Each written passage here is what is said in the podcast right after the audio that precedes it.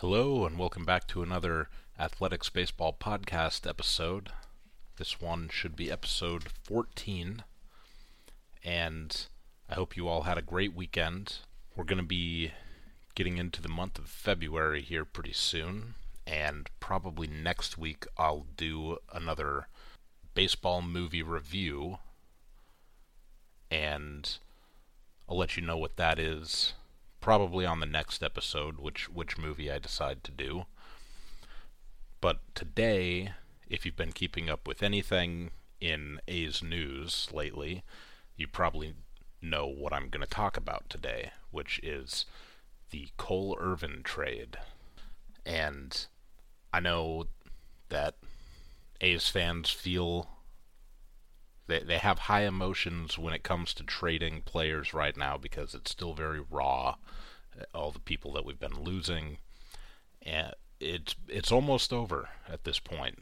The trades are almost done.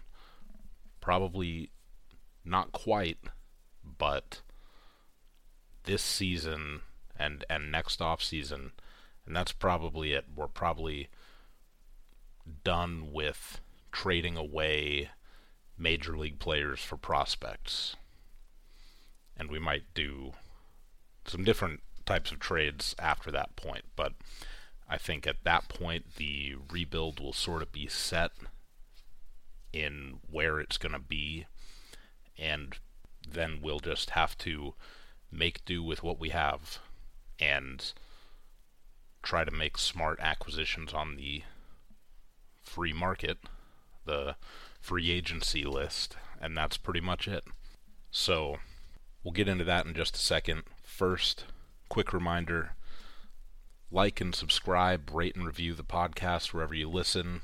It helps it to get out there so that other A's fans can know that this podcast exists. Check out our Instagram at athletics underscore baseball underscore podcast and send any questions, comments, concerns to my email, athleticsbaseballpodcast at gmail.com. Now, let's get into the Cole Irvin trade. So, we traded Cole Irvin, who you probably know a little bit about, which is why it sucks that he's gone because he's one of the few people that we know a little bit about on the A's at this point. But Cole Irvin is a lefty, six foot four starting pitcher, 28 years old. He's been traded to Baltimore. He was on the A's for two seasons.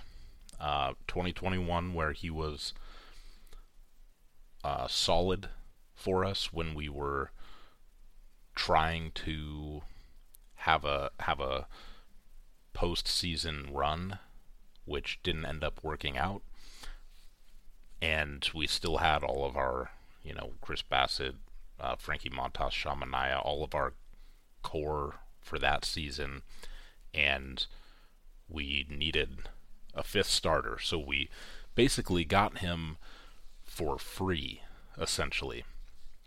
We got him for cash considerations. In other words, we from Philadelphia, we just gave them some small amount of money maybe uh, I can't remember what it is, a, a million, a couple, couple million maybe, and that was just you know he had only played a few games for them. He wasn't doing super well with Philadelphia, and apparently the A's saw something that they liked, something they can work with. Remember, the A's have their own way to evaluate players, every team does, and they also have their own coaches to try and fix flaws that that they think are causing problems for players. So, for the most part, they know what they can and can't fix, and it doesn't always work out, but that's the idea. And it worked out for Cole Irvin. They turned him into, in 2021, a 4.24 ERA pitcher who started 32 games, 178 innings, uh, solid workhorse, pretty pretty uh, consistent, and in 2022 last year, He threw 30 games, 181 innings, started all of them for a 3.98 ERA, and pretty good. Uh, he he improved, and the question is, are we happy or sad that he's gone? Obviously, we're sad. We're all sad about Cole Irvin leaving, and I liked him. I I did. I think uh, you know he seemed like a good presence in the clubhouse. He was a consistent, uh, reliable pitcher that you could count on n- most of the time to go up there and throw his five or six innings of of one or two run ball and give you a great shot to stay in the game. But you got to look at upside and, and downside for upside and risk, I guess, for all the different players and timelines too, because you need everyone to be good at the same time on a baseball team if you want to be a good baseball team. So the questions are with Cole Irvin, did he fit with the A's timeline? And the answer to that is generally no. I mean, he might have he, he would have been able to stick around. I think it was 2026. He would have been a free agent 2025.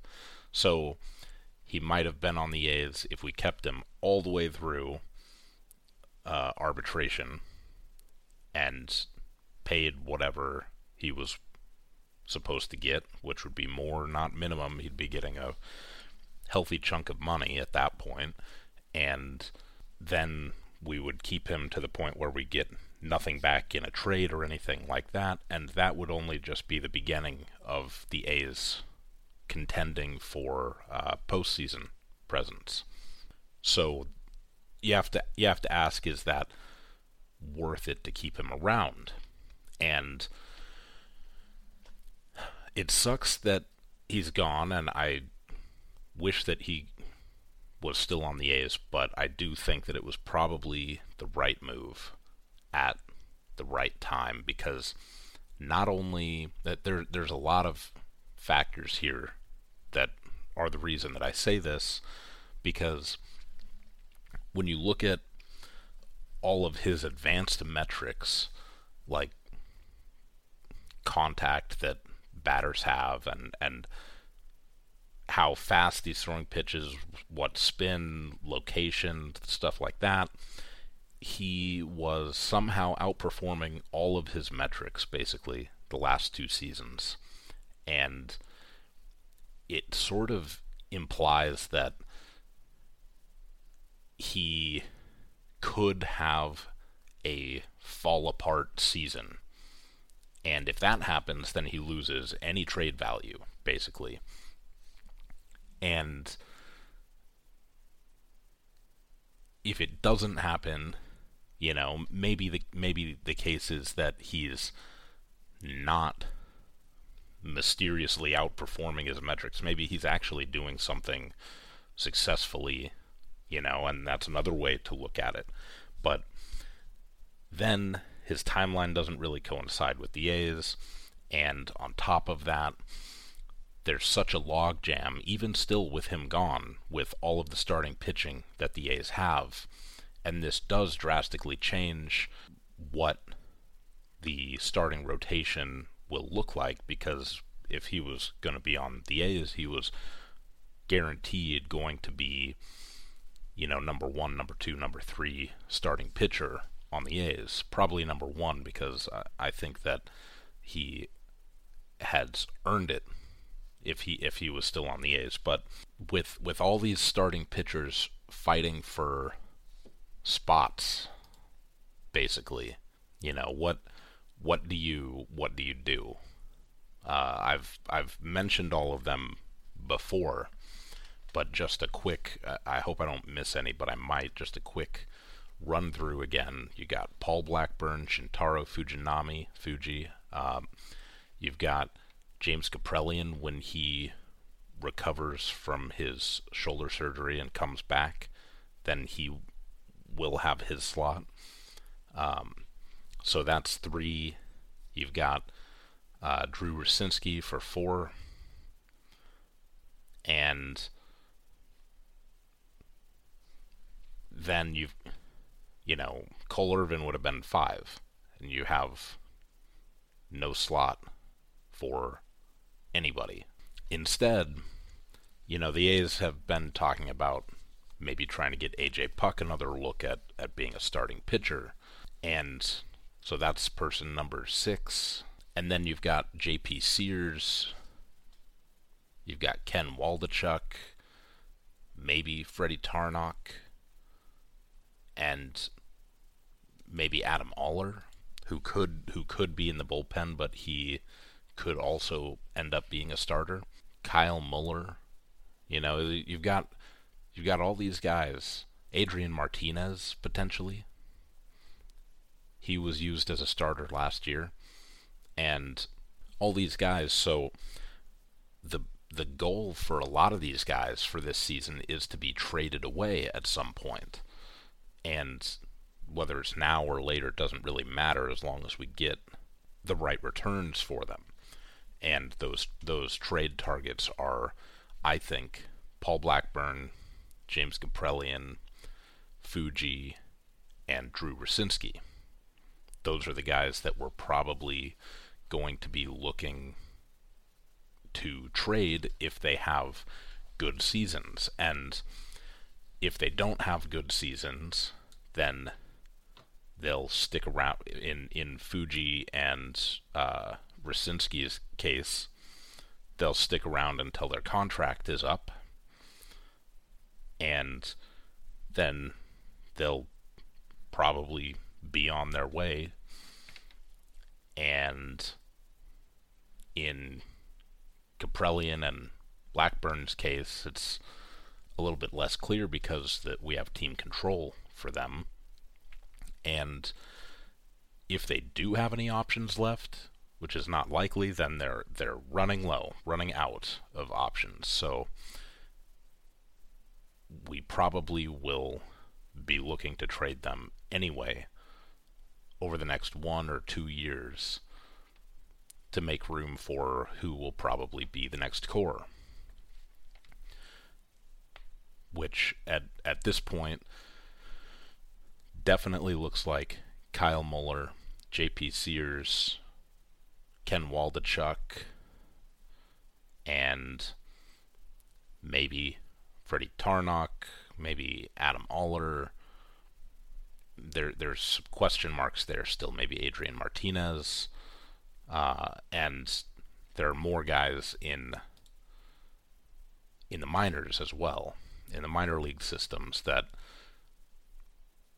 haven't had their shot yet, really and they'll all be sort of coming up over the next one, two, or three years, depending on how far down in the minors some of them are. Like, for for instance, JT Ginn. I hope I'm saying that right. It could be Jin, I suppose, but um, he is a starting pitcher. He's ranked fairly highly within the A's prospect system, and he will he he's only in double A. He's only 23 years old, so his timeline is a couple years out, maybe two, maybe three seasons, depends on how he does. And that's the case for pretty much all these guys. We don't really know how long it'll take necessarily for them to be ready. And, you know, another guy, Mason Miller, who is projected to be a starting pitcher for the A's at some point, but he's only in high A and he's 24. It could be three years, two, two to three years for him as well. So, all that just to say, trading Cole Irvin is sad to me personally, probably sad to you personally, but I think it was the right move as far as clearing out space in the rotation and also to get something back for sure. Whereas, depending on how this next season goes for him, he we might not have gotten as much or gotten anything for him, depending on how he did. And there's always risks of of injuries and and things like that as well. So sort of avoiding the risks, getting us a guaranteed something and clearing up some space and also clearing up that roster space for Jesus Aguilar who we just acquired as well. And we had 40 out of 40 roster spaces taken up, so we had to clear something out. And we talked about that on the Jesus Aguilar episode last week, which I thought that they were going to go a different direction. Maybe I thought that they were. I I thought there was a chance they could get rid of a pitcher as well. Uh, but I wouldn't have thought it would be Cole Irvin. And really, I thought they were going to probably clear out another position player to make room for Jesus Aguilar. And instead, they traded Cole Irvin. And now we, we've talked about was it a smart move to trade Cole Irvin? I think I think so. I think that it is the right move probably at the right time, potentially, uh, to avoid the risk of of him not performing to his previous level this year and not getting as much back for him. But then we have the question of what did we get back for Cole Irvin? And was it did we get enough back, basically? And on top of that, I, I should mention we actually did not. We, we actually traded another player uh, as well.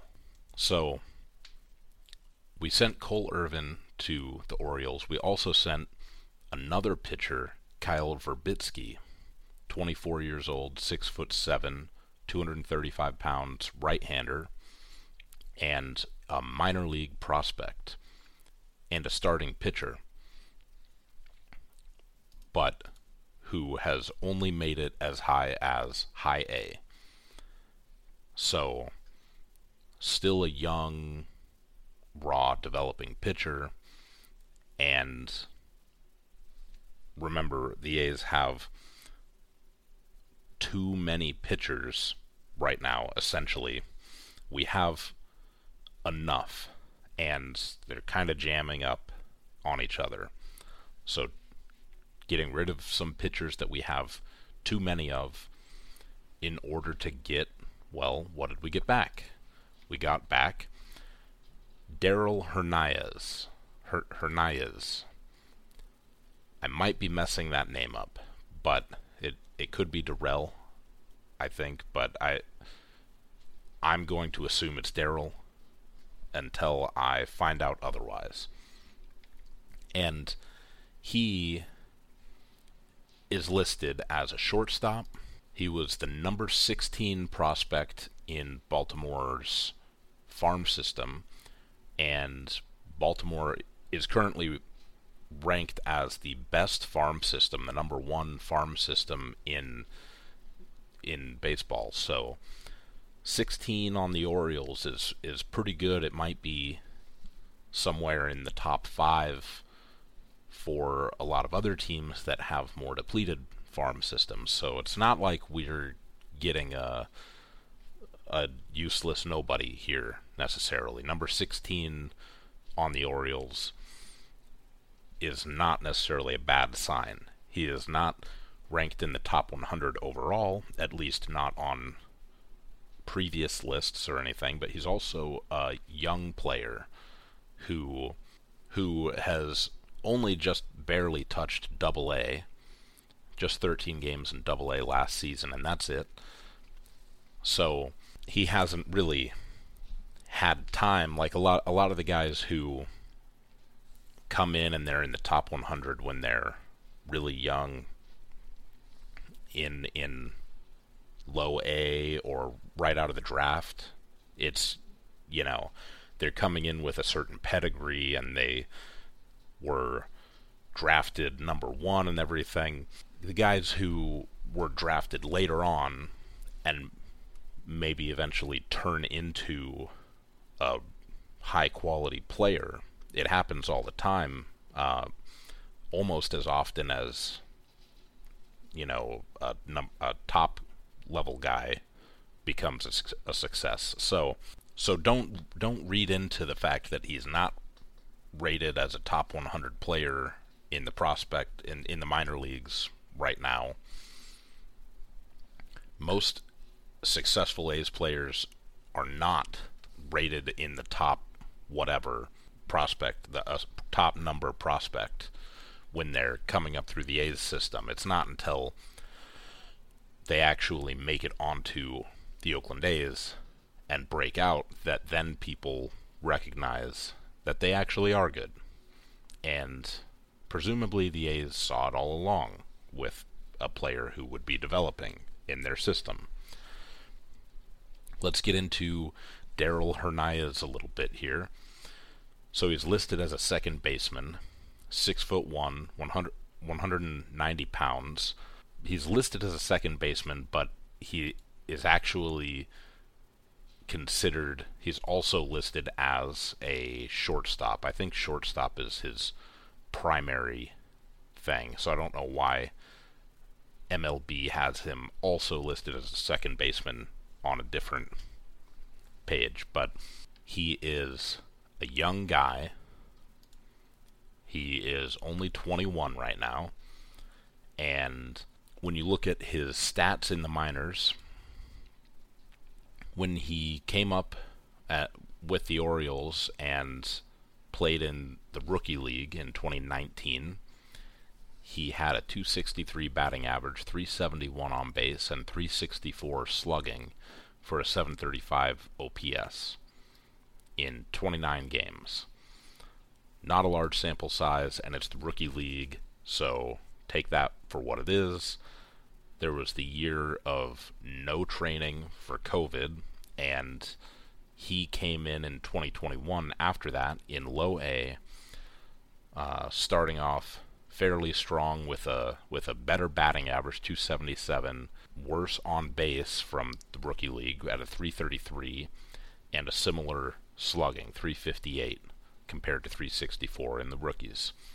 691 OPS, that was 94 games in low A, so that's a better sample size of what you're getting. Again, still just low A. So last year, he started off in low A, got promoted to high A, and did pretty similarly to low A. An 832 OPS it, last season in low A, he had an 853. In high A, 832 OPS over 60 games. So that's pretty good if you if you've got a guy batting in the 800s OPS, you generally are going to say this guy maybe should be promoted to the next minor league system. So he did. He was promoted to the double A system where he only played 13 games and he really struggled with a 113 batting average, 186 on base, 189 slugging for a 375 OPS. Don't read too much into that. It's his first trip to double A where I think the quality of talent takes a big jump going from high A to double A, and not such a big jump going from double A to triple A, and then another big jump going from triple A, obviously, to the majors. So it's not all equal here when you're making these these jumps as you as you develop and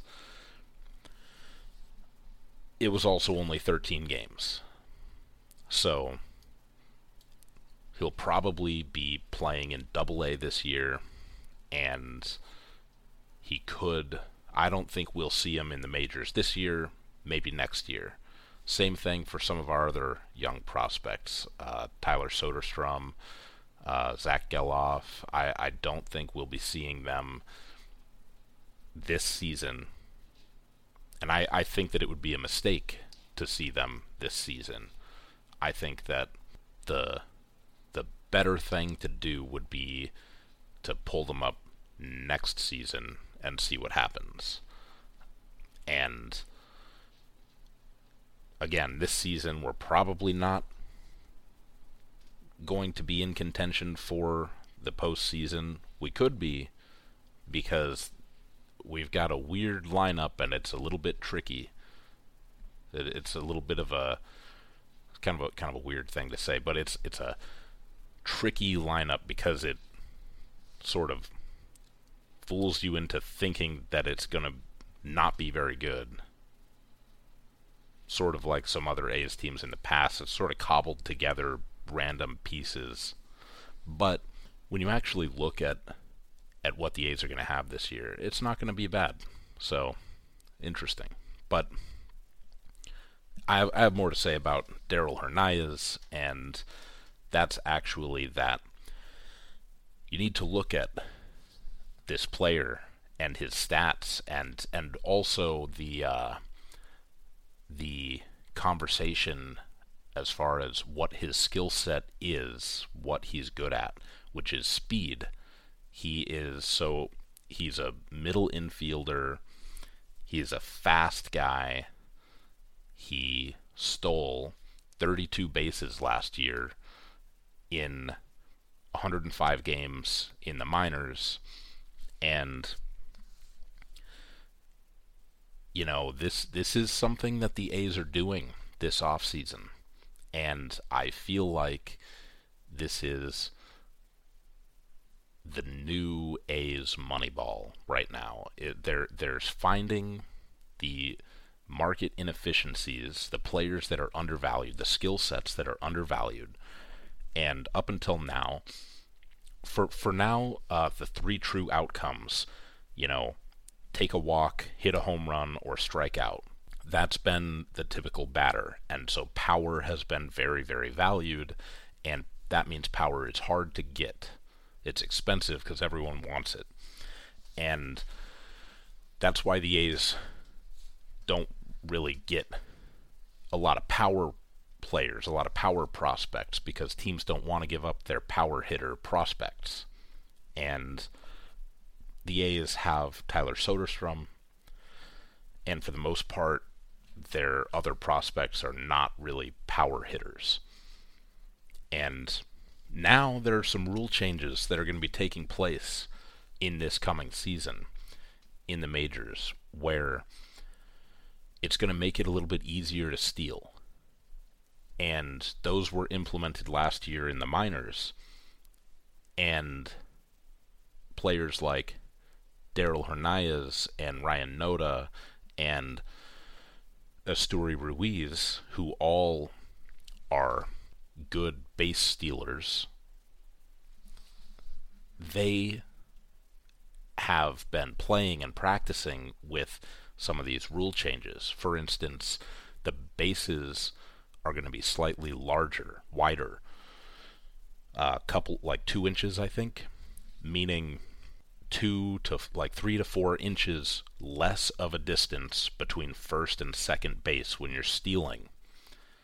And that doesn't sound like it matters, but just think about how often there are that that you have to go and do a slow-mo replay of the tag to see whether the player's fingertip hit the bag first or the glove hit the the base runner on the shoulder first and if you have three extra inches closer to the to the bag there, there's going to be a lot more stolen bases just from that.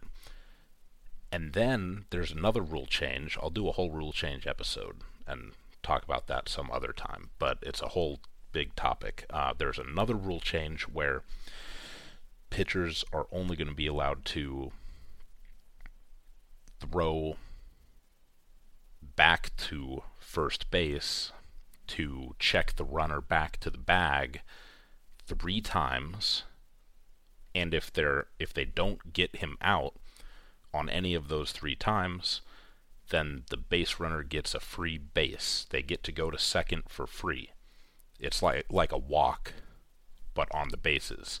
You might not like the rule. You might like the rule, but that's something that's going to be happening, and that means that uh, if you su- unsuccessfully try to pick someone off two times, that third time, they're not going to be trying to pick a player off, which means a player can take an extra foot, maybe two feet of a lead off. Can't go too far because they still can try to throw you out, and if they get you out, then you're out. But they're not going to try and throw you out. They're not going to try and pick you off unless they're sure they can do it because they're not going to want to walk you over to second. So it's not just three inches shorter, really. It's realistically, if you can if you can draw two pickoff attempts, then you're going to have a foot and a half, maybe closer to to the bag, and then you you take some speedy guys like Darell Hernaiz, Esteury Ruiz, and you give them a couple an extra foot or two closer to second base, and you you might see something pretty pretty fun and pretty interesting, and a, a lot of stolen bases. And remember, Esteury Ruiz last year in the minors, 85 stolen bases, 114 games, and yes, using some of these rule changes. So he's proved that in the minors he can take advantage of this. Now that rule change is coming to the majors, and you might see a totally different style of baseball contact, walking, and stealing bases. And I think that that's what the A's are trying to do here. And not all of the players that we trade for will necessarily work out in the long term. But if a couple of them do, and you have this new style of player, and the A's are on sort of the cutting edge of this development of the new style of team, that would be a really cool thing. And on top of that, it's just fun to watch players steal bases like Rickey. So I'm I'm hopeful that Darell Hernandez is going to work out for the A's.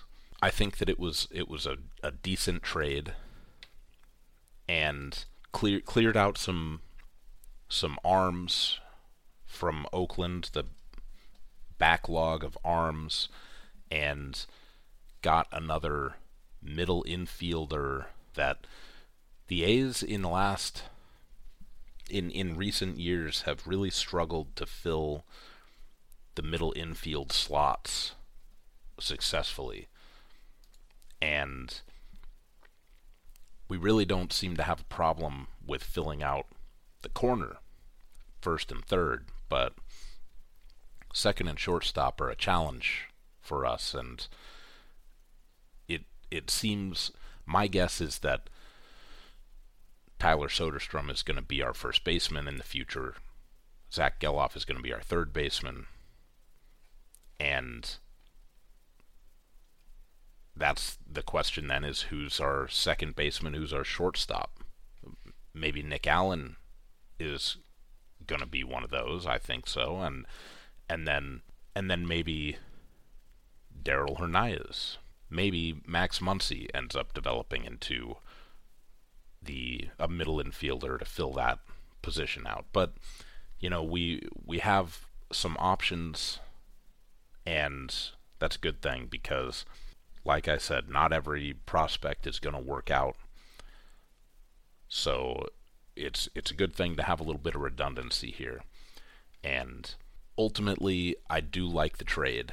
I think it it'll be it'll be interesting because just like all trades and all prospects, the the real question, the the thing that we're going to have to wait for is how does it pan out? How does the player that we received develop, and that will ultimately determine whether it was a successful trade or whether we messed up. I think we know what we gave away in Cole Irvin, but we don't yet know what we really got back. So we'll just have to wait and see.